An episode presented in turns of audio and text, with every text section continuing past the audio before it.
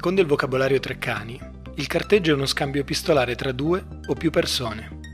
In seconda battuta, è l'insieme delle operazioni eseguite sulle carte nautiche per precisare la rotta.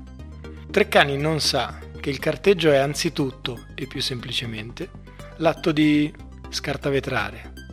Carteggio, il nuovo podcast del circuito OpenPod.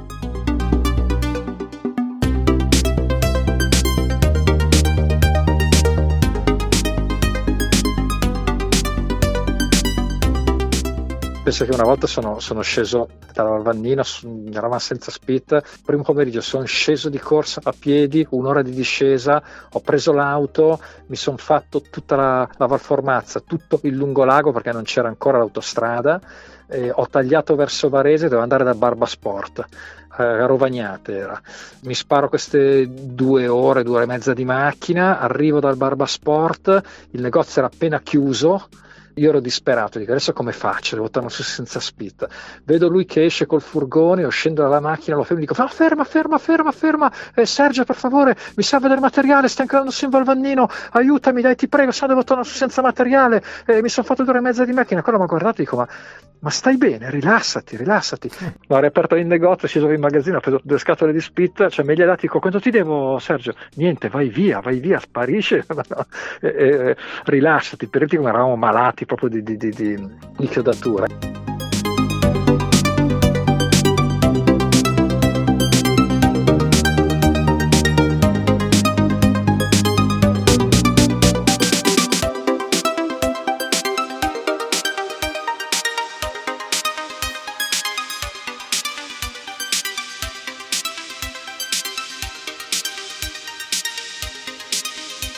Per chi come me è appassionato di outdoor e delle tante discipline di montagna, oggi Versante Sud è un riferimento. Ed è un riferimento che in qualche misura nasce anche da una tua, da una vostra intuizione. Da, da cosa certo. nasce l'esigenza di aprire una nuova casa editrice in un panorama che forse tra l'altro all'epoca era anche più ricco per certi versi di quello attuale, insomma, che ovviamente ha t- tante altre filiazioni sul web, sulle app, però ti chiedo proprio di sì. partire dall'oggetto libro e dalla nascita dell'avventura di Versante Sud. Allora, quando è nata Versante Sud non è che ci fossero idee molto chiare su cosa dovessimo fare. Tre amici in Valvannino il nostro, il nostro, paradiso doveva essere, eravamo al rifugio Miriam e chiedevamo queste placche in modo malato proprio, no? poi con, con, i trapani del tempo ti lascio immaginare, con, con, un Bosch facevi quattro buchi e poi devi ricaricarlo. In che anno siamo? Eh, 89-90. Mettevamo fior di quattrini noi per, per gli speed per il materiale. Valvannino è Alta Valformazza e uno dei tanti modi per recuperare due soldi per questo lavoro era quello di pubblicare degli articoli e così nasce la cosa.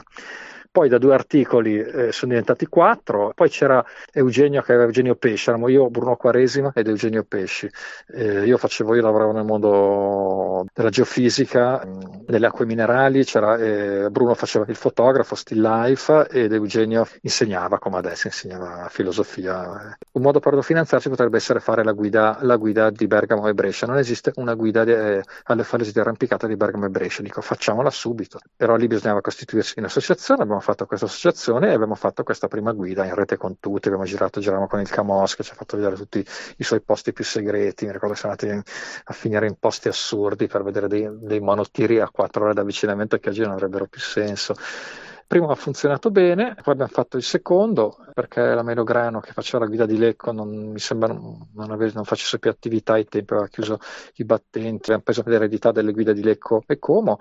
E poi lì abbiamo cominciato a capire che eh, sì, gli articoli funzionavano, le foto si vendevano, ma eh, le guide erano una cosa interessante, per cui insomma è cominciato a creare questa società che inizialmente sempre un'associazione, poi è diventata un SAS, eh, io sono stato il primo a crederci, ho detto io mi ci butto a tempo pieno, sbagliando perché poi ho sbagliato i tempi completamente, ho dovuto, mi sono licenziato di là e non funzionava come avrei, come sognavo io, perché ho fatto un paio d'anni, facevo l'imbianchino mattina fino a mezzogiorno e da mezzogiorno lavoravo a Versante Sud.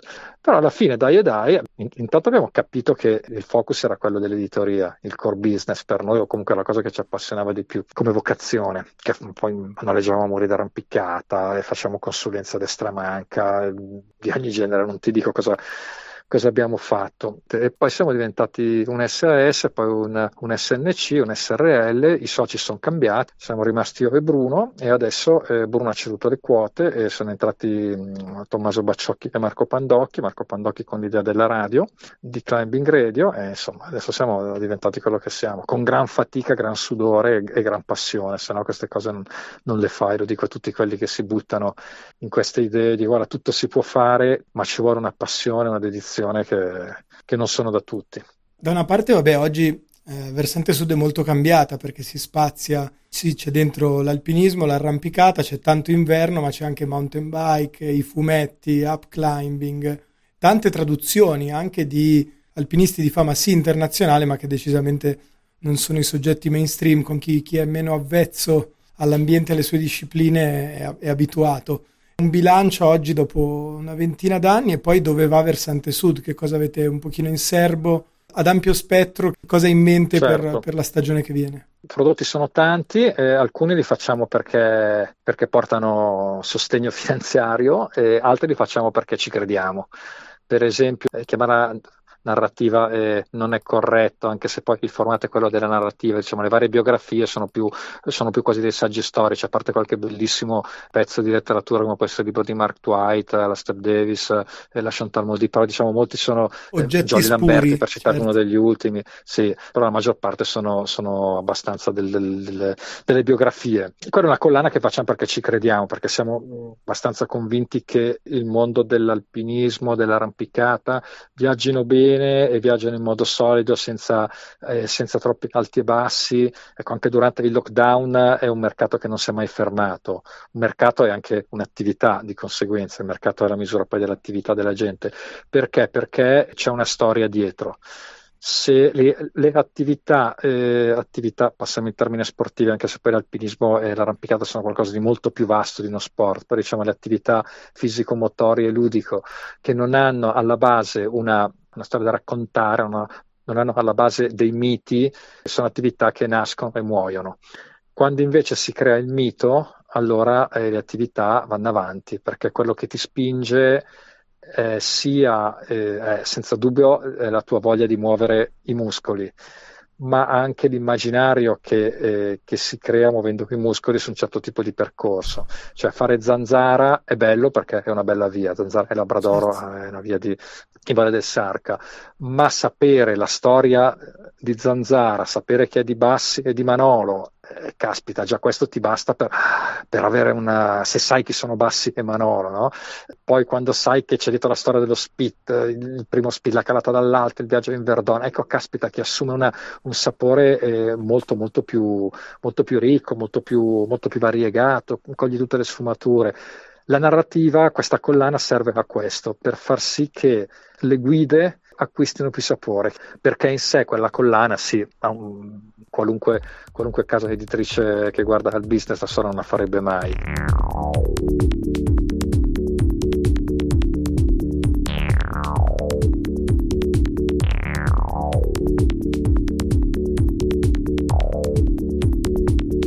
Per questo motivo eh, facciamo anche, infarciamo le nostre guide di, di storia, di storia con delle, sia con una parte storica introduttiva, anche con un sacco di schede dove raccontiamo degli aneddoti, dei personaggi, perché anche chi non ha voglia di leggersi un, un intero libro di, di, storia, magari comprando una guida, un minimo di, di epica se la, se la, va a scoprire ugualmente. No? Tutta la premessa su, come dire, anche le vicende locali, quando è stata fatta la la chiodatura in quella zona, chi sono i personaggi, quali sono le storie, certo. è assolutamente, come dire, marca la differenza tra un paio di fotocopie dentro una plastichina e, e invece come dire, l'avvicinamento a un'avventura che non è fatto soltanto di passi, ma anche insomma, di relazione con chi ha, ha attraversato il territorio prima di te. Però una cosa che, come dire, esula un po' da questo aspetto, ma è, un, è invece la cosa che la mia curiosità vera è il rapporto con i lettori nelle Lonely Planet di turno, Guido Rutard, eccetera, chiaramente il lettore, il lettore viaggiante ha sempre un, un, suo protagonismo, nel senso che è facile che diventi parte attiva nel correggere, nel recriminare, nel domandare di più, nel chiedere certo. aggiornamenti, nel chiedere informazioni. Eh beh, la cosa più bella è è il rapporto di, di, gioia e dolore quello con i, con i lettori, che eh, se lavori bene è più di gioia che di dolore, ma insomma un pochino, un pochino di dolore te lo danno, giustamente te lo danno, eh, perché il feedback, eh, non esistono guide perfette, e le guide sono, sono piene, no? insomma, hanno diversi errori, ma anche eh, a volte semplicemente eh, errori anche voluti, cioè scegli di fare eh, una certa, scegli una certa strada, non so, di inserire le vie multipitch eh, perché sono di taglio sportivo all'interno di una guida di Falese, ti dicono, ah, ma caspita, però lì potevate anche non metterle, no? Eh, caspita, ma, vabbè, sono scelte, sono scelte, però eh, questo feedback è fondamentale perché poi si cresce con questa cosa qui, si cresce, cioè, ci fanno crescere parecchio perché le correzioni si fanno grazie a questi feedback. E poi è bello perché, eh, perché ti dà anche l'idea insomma, eh, che il tuo prodotto non va in mano a, a non, cioè non è un prodotto getta, no? è un prodotto che viene vissuto, vissuto al punto che, eh, che il lettore va, va all'origine, no? va alla, cerca di scavare nella produzione per far sì che il prodotto successivo venga, venga meglio. Quindi questa è una cosa, è una cosa molto bella e poi eh, si arriva alla, all'estremo che eh, a un certo punto non c'è quasi più, eh, in alcuni casi non c'è più differenza tra lettore ed autore. Tanti eh, lettori che ci hanno scritto, che ci consigliavano, che ci, hanno, che, che, che ci mandavano questi feedback, alla fine sono diventati nostri autori o collaboratori, perché poi il passaggio è quando uno ti scrive una, due, tre, quattro, cinque volte e dice ma senti, ma perché non facciamo qualcosa insieme? Eh, ma cosa fai? La guida della mia zona c'è già? Vabbè, facciamo, non so, programmino in radio, visto che sei appassionato di Boulder, per cui nascono queste collaborazioni che sono bellissime. Insomma, io non, non considero mai una, un acquirente eh, semplicemente un acquirente, lo vedo anche sempre dall'altra parte, come un possibile eh, compagno di strada per fare un pezzo, un pezzo di percorso insieme eh, con Versante Sud. Mentre dire, si faceva l'avventura di Versante Sud, eh, il mondo in particolare dell'arrampicata sportiva e discipline limitrofe è letteralmente esploso, esploso sia nei numeri e nella varietà di approcci, anche per, però è anche tanto cambiato rispetto appunto prima aprivamo proprio sulla chiodatura, eh, sulle tecniche, su ciò che è lecito e consentito e ciò che invece non è più ben visto. Sono cambiate anche le falesie perché appunto alcuni, ciò che era normale, quindi tempi di avvicinamento molto lunghi, anche escursioni piuttosto impegnative, Oggi forse la domanda è, è d'altro tipo, da una parte più attenta e sensibile, dall'altra però anche più uh, esigente, diciamo, da un certo punto di vista, anche perché qualche, qualche, storica parete è andata un po' in esaurimento o per sovraffollamento o perché eh, oggettivamente le, le, le, le, pareti storiche, diciamo quelle dell'avvicinamento di chi ha le prime armi, penso alle prealpi lecchesi, in tanti casi sono anche, insomma, sono un po' deturpate con l'utilizzo. E quindi ti chiedo da questo punto di vista, secondo te la direzione un po', almeno la vostra curiosità, verso quale direzione sta andando? Eh, è un argomento molto delicato questo, perché allora bisogna dire senza dubbio che eh, non è colpa di nessuno, cioè, forse è colpa nostra che abbiamo fatto troppo promozione, nostra, insomma, di tutti quelli del settore che hanno spinto a questo tipo di attività, però di fatto siamo, siamo tanti, siamo tanti e l'impatto ambientale è, è, grosso. Se poi ci sommiamo che la tecnologia è migliorata, questo lo si vede anche lo si vede con i trapani, eh, che una volta il trapano costava caro e faceva pochi buchi e costava tanta fatica. Oggi ti compri un trapano con, con 300 euro che ti fa 40 buchi in, uh, in, mezza giornata, per cui puoi capire come sia facile per chiunque buttare dentro tasselli. O, o piuttosto che lo vedi con le mountain bike. No? Adesso con le e-bike eh, c'è ancora più gente, eh, percorsi affollatissimi, eh, vasti, de, de, ti lascio immaginare i sentieri con, de, della mountain bike, non so se vai a finale, eh, alcuni sentieri sono cioè, pedali dentro un canale che è due metri di muro da una parte e due metri dall'altra, scavato dalle biciclette e poi dall'acqua che chiaramente fa il resto dell'erosione una volta che la bicicletta ha cominciato a, a, a creare il, il, canale. Il lavoro grosso da fare è quello dell'educazione ambientale, educazione ambientale eh, perché la gente capisca che innanzitutto non si può conquistare tutto il territorio. Mm, non è importante fare la pisciatina dovunque, eh, giusto per il proprio ego. Eh, se quella discesa con la bici non si può più fare perché passa eh, all'interno del terreno privato e il proprietario ha detto basta, basta e non la si fa più. Se eh, in quella parete non ci stanno più itinerari, basta, bisogna fermarsi, non bisogna più, non bisogna più chiodare niente.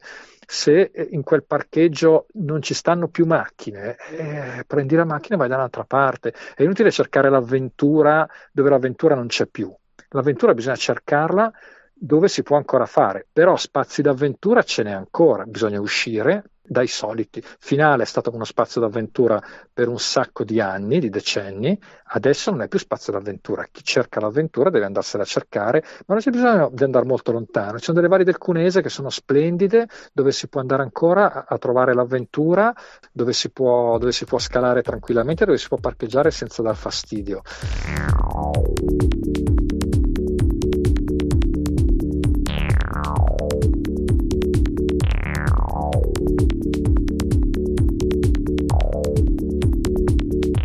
Il problema delle Dove guide è che sono un prodotto palestre. in qualche misura ambivalente, perché da una parte come dire, sono un'occasione di didattica, sono, certamente aiutano l'accessibilità, però dall'altra parte eh, chiaramente poi giocano le, le tante leggi dei grandi numeri, nel senso che ovviamente poi sappiamo bene, anche guardando a territori più vicini, dalla Val di Mello in giù, quanto poi una moda possa trasformare eh, un, un, territorio, un luogo, ma anche la, la, la, possibilità di attraversarlo sperimentando quella tranquillità, quella bellezza e anche quella concentrazione che magari a volte uno spazio ti dà, ti dà la possibilità di, di esperire.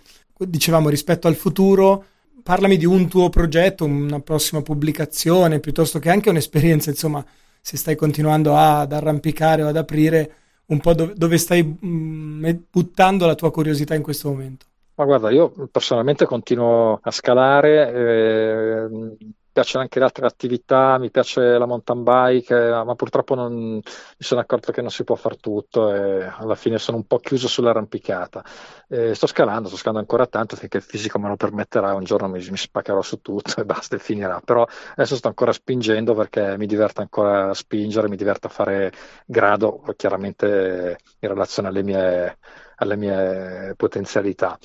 Prodotti ce n'è, ce n'è 100.000, non te ne cito uno. Ti dico, posso dirti un po' quali sono le linee progettuali che abbiamo. Ecco, innanzitutto continuiamo sulla carta, eh, stiamo sviluppando l'applicazione, c'è già un'applicazione per le guide, ne stiamo sviluppando un'altra nuova che lanceremo a settembre, ma eh, per ora siamo concentrati moltissimo sulla carta perché eh, vediamo che è ancora un, un supporto che è insostituibile collegato al, al, discorso del sovraffollamento, noi continuiamo a produrre anche una serie di guide che anche lì non avrebbero molto senso, non avrebbe senso dal punto di vista imprenditoriale produrre, diciamocelo chiaramente, cioè le guide su cui si sta a galla sono arco, finale, eh, mettiamoci Lecco, mettiamoci la Sicilia, saranno 20 guide nel nostro catalogo che ne ha, ne ha qualche centinaio e eh, 5-6 manuali che, che, sono, che, sono, molto ben fatti.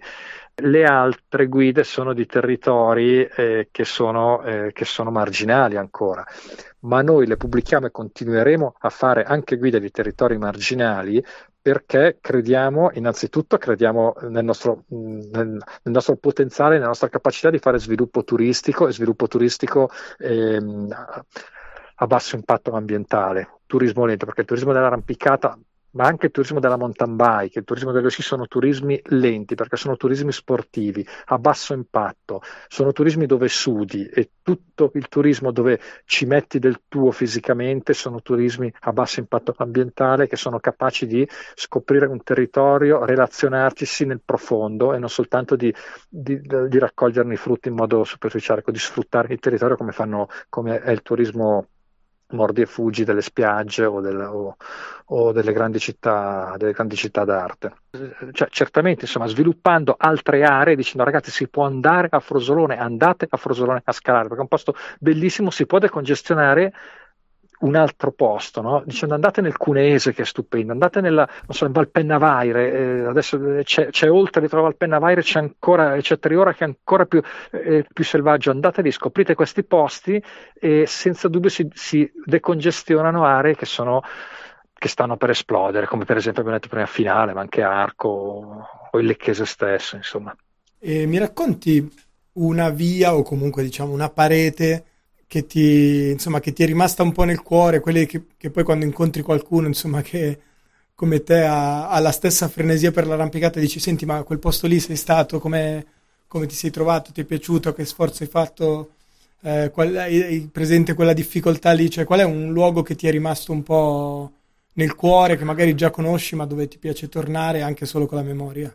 Eh, la Sicilia è un posto magico per la gente, per la cultura che ha eh, la gente siciliana e poi per l'ambiente, per il territorio, che è una cosa meravigliosa. Eh, stiamo parlando del palermitano o dentro terra? Ma guarda, eh, allora, eh, il palermitano, il siracusano e il trapanese sono tutte, okay. tutte bellissime eh, per motivi diversi.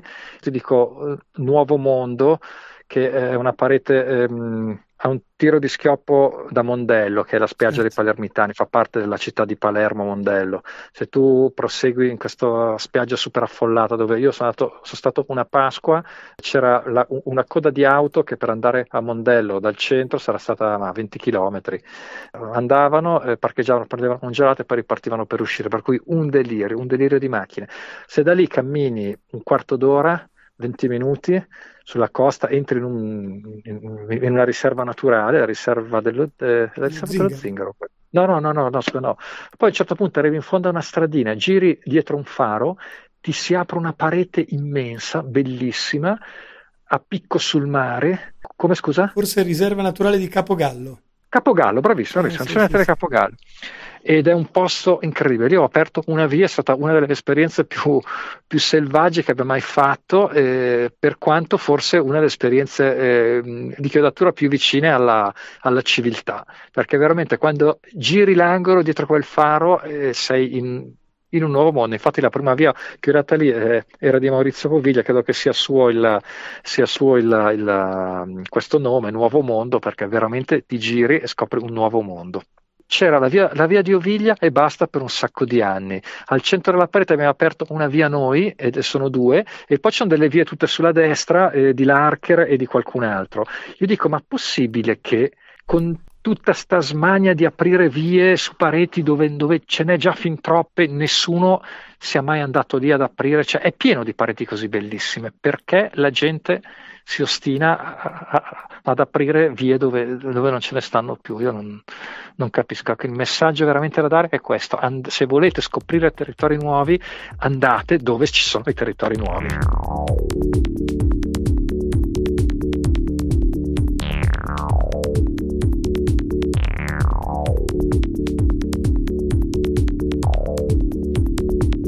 Brevissimo passaggio su passaggio obbligato, perché dentro questo, questa storia c'è anche l'apertura di una, di una palestra d'arrampicata a Milano, certo. anche qui in una stagione in cui non, non, c'era il fiorire che sicuramente abbiamo conosciuto no. negli ultimi dieci anni, sia di paretine più o meno alte all'interno di palestre invece generaliste, sia di grandi certo. impianti, diciamo, di quelli sì, attrezzati sì, sì, a livello europeo. Eh, insomma, i nomi sono noti, però ti chiedo giusto di fare un passaggio insomma, su quello che invece ha significato proiettarsi all'interno di un'avventura completamente diversa che magari hai vissuto dall'inizio non da protagonista, insomma non ti sei focalizzato su quello, però certamente in città è stato un fatto. Allora, io sono un po' così, nel senso che io ho anche un'altra società, sono socio di, di, eh, nella Cracks Move, società di distribuzione, perché quando mi buttano lì un'idea carina dico ma sì dai, io soldi non ne ho, ne ho, ne ho veramente pochi, ma quei pochi li butto sempre dentro volentieri, si vedo della gente entusiasta, eh, gasata, che ha voglia di fare, eh, perché mi piace, a, a me piace questo entusiasmo, questa, questa, questa voglia, progetti, questa voglia di fare del nuovo, di creare, no? questa, quando la vedo negli occhi delle altre persone, mi, mi, mi affascino mi, mi, e mi lascio coinvolgere. Avevamo fatto un muro, un muro d'arrampicata all'interno del Pala 1, non so se c'è ancora, forse c'è ancora, che era un centro dedicato al calcetto. Zona Lorenteggio forse. Zona Lorenteggio, bravissimo, si allenavano i, i pulcini del Milan abbiamo proposto di mettere questo muro esterno inizialmente in questo centro e il proprietario ha detto va bene, il gestore in realtà eh, Paolo Gatti ha detto va bene, abbiamo fatto questo muro, poi abbiamo fatto anche una, una saletta boulder interna e facciamo gli istruttori. Poi chiaramente noi presi traversante sud le cose nascevano, crescevano e tutto, gli istruttori eh, sono diventati anche altri, c'era Paolo Liborio, perché una delle altre cose che facevamo eh, sotto le pareti per, per, finanziarci l'attività era quella di, di organizzare questi corsi d'arrampicata. Paolo a un certo punto voleva cambiare lavoro, era stanco di fare quello che faceva, tutto, e, senti, ma, e, e mi fa dai facciamo la palestra, facciamo la palestra e detti, vabbè dai, facciamo la palestra. Un giorno ho sentito per Radio Popolare che una, questo, che la regione non riusciva a, il comune, scusa, non riusciva a distribuire questi fondi, questi, questi soldi a fondo perduto per le, per le nuove società eh, nelle aree, in alcune aree della città caspita, ho chiamato Paolo, ho detto Paolo andiamo, bisogna fare la palestra, ci sono i soldi, però abbiamo un mese di tempo per fare il progetto, tutto quanto. Eh, mi ricordo che l'ho caricato in macchina, e lui e, e, e Lucia, la, la, terza socia, eh, abbiamo cominciato a girare come dei matti per, per, alcune zone di Milano, sotto l'acqua, finché abbiamo visto un cartello affittasi, in 448 abbiamo trovato con una fortuna incredibile lo spazio ideale e abbiamo fatto passaggio obbligato in parte con, il, con, con i finanziamenti, erano fondi europei distribuiti tramite il comune. È stato un progetto avveniristico per il tempo, uno spazio palestra dove ci si allenava, ma c'era anche eh, altrettanto spazio era dedicato alla cultura e alla, e alla birra, all'aspetto sociale, diciamo, perché eh, l'idea che avevo e che avevamo era quella che, che l'arrampicata eh, non dovesse essere semplicemente un tiro alle prese e poi vada a casa. Una palestra dovesse essere un luogo di ritrovo dove uno, anche se eh, aveva il gomito eh, spezzato, eh, con un'epicondilite terrificante, non riuscire neanche a portare le borse della spesa, potesse venire in una palestra d'arrampicata per fare socialità bere una birra, leggere un libro, guardarsi un video, una proiezione di una, di una serata con un, con un, personaggio o piuttosto che eh, aspettare che gli altri finissero di scalare per bersi una birra con loro. E ci ha messo un po' a partire questo aspetto perché inizialmente la gente non capiva, scendevano, scalavano e andavano via. C'è tanto che il mio socio a un certo punto Paolo, perché Lucia poi era uscita subito dalla società, e Paolo mi fa guarda ma senti ma perché non pannelliamo tutto anche sopra? Tanto stanno tutti giù, non funziona la, il bar e in realtà eravamo troppo avanti perché poi dopo, dopo qualche ma forse neanche tanto, un anno, due anni, così ha cominciato a funzionare lo spazio sopra e devo dire spazio sopra perché era, era su due piani, sotto eh, c'era la sala Boulder sopra, la, eh, negozio, eh, biblioteca, libreria, tavoli, e proiezione, serate, tutto. E lo spazio sopra ha cominciato ad animarsi e a diventare, a diventare vivo, insomma io ero concentrato su versante sud, nel senso che il mio stipendio lo portavo a casa da versante sud, e i patti con Paolo erano chiari, lui avrebbe, gli avrei dato una mano ad avviarla, poi le avrebbe portata avanti lui la palestra, così ha fatto per, per un po' di anni, poi eh, questi progetti o si rinnovano costantemente eh, oppure, eh, oppure, passano, diventano obsoleti ovviamente come tutte le cose. Sono nate altre palestre, non ha, non ha più avuto la voglia la società di, di rilanciarsi con, con, cose nuove. Così è, stato, è stato un progetto bellissimo, avveniristico, che, che, ha dato il via a un sacco di cose nuove, di palestre nuove che poi sono nate sull'onda di passaggio obbligato e siamo contentissimi di questo, almeno io perlomeno so, parlo per me, sono contentissimo di questo, è stato un progetto strapositivo bellissimo, un'esperienza spettacolare che si è spenta come doveva spegnersi. Guarda, te l'ho chiesto perché poi io ho cominciato qualche anno più tardi, non so, non so se è il Sasso Giallo, Sasso d'Erba, non ricordo, con Maurizio Guagnetti che conosci anche tu, a, certo, ad andare sì. ad arrampicare, ma la prima volta che ne ho sentito parlare è stato, credo, in prima, seconda superiore, insomma, con un amico di Baggio che mi diceva, ah, guarda che al Pala 1 c'è una parete, adesso si può andare, andiamo a arrampicare, a me sembrava una cosa molto lontana, poi famiglia del sud, non, si, non ho mai sciato, quindi mi sembrava una cosa eh, di quelle che da una parte ti, ti, elettrizzano, poi dall'altra forse non sei pronto, insomma poi avevo tentennato e la cosa non andò in porto, non si fece mai quel corso al Pala 1, almeno non per noi e difatti ha, poi hanno atteso qualche altro anno, però me lo, me lo, ricordo bene insomma quando era uscita la cosa eccetera, quindi Vedi, era legata anche a vicende... Avuto è una, un aneddoto che, mi, che ben ricordavo anch'io. E... Pensi di aver avuto quasi un primo contatto vent'anni fa. Esatto, esatto.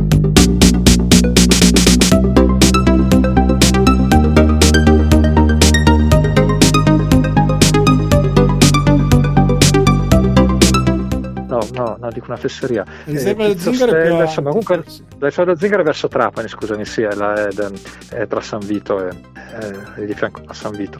No, è, la riserva non mi ricordo come si chiama, e, ehm, già lì entra in un posto che dice, oh beh, siamo un attimino fuori dal mondo.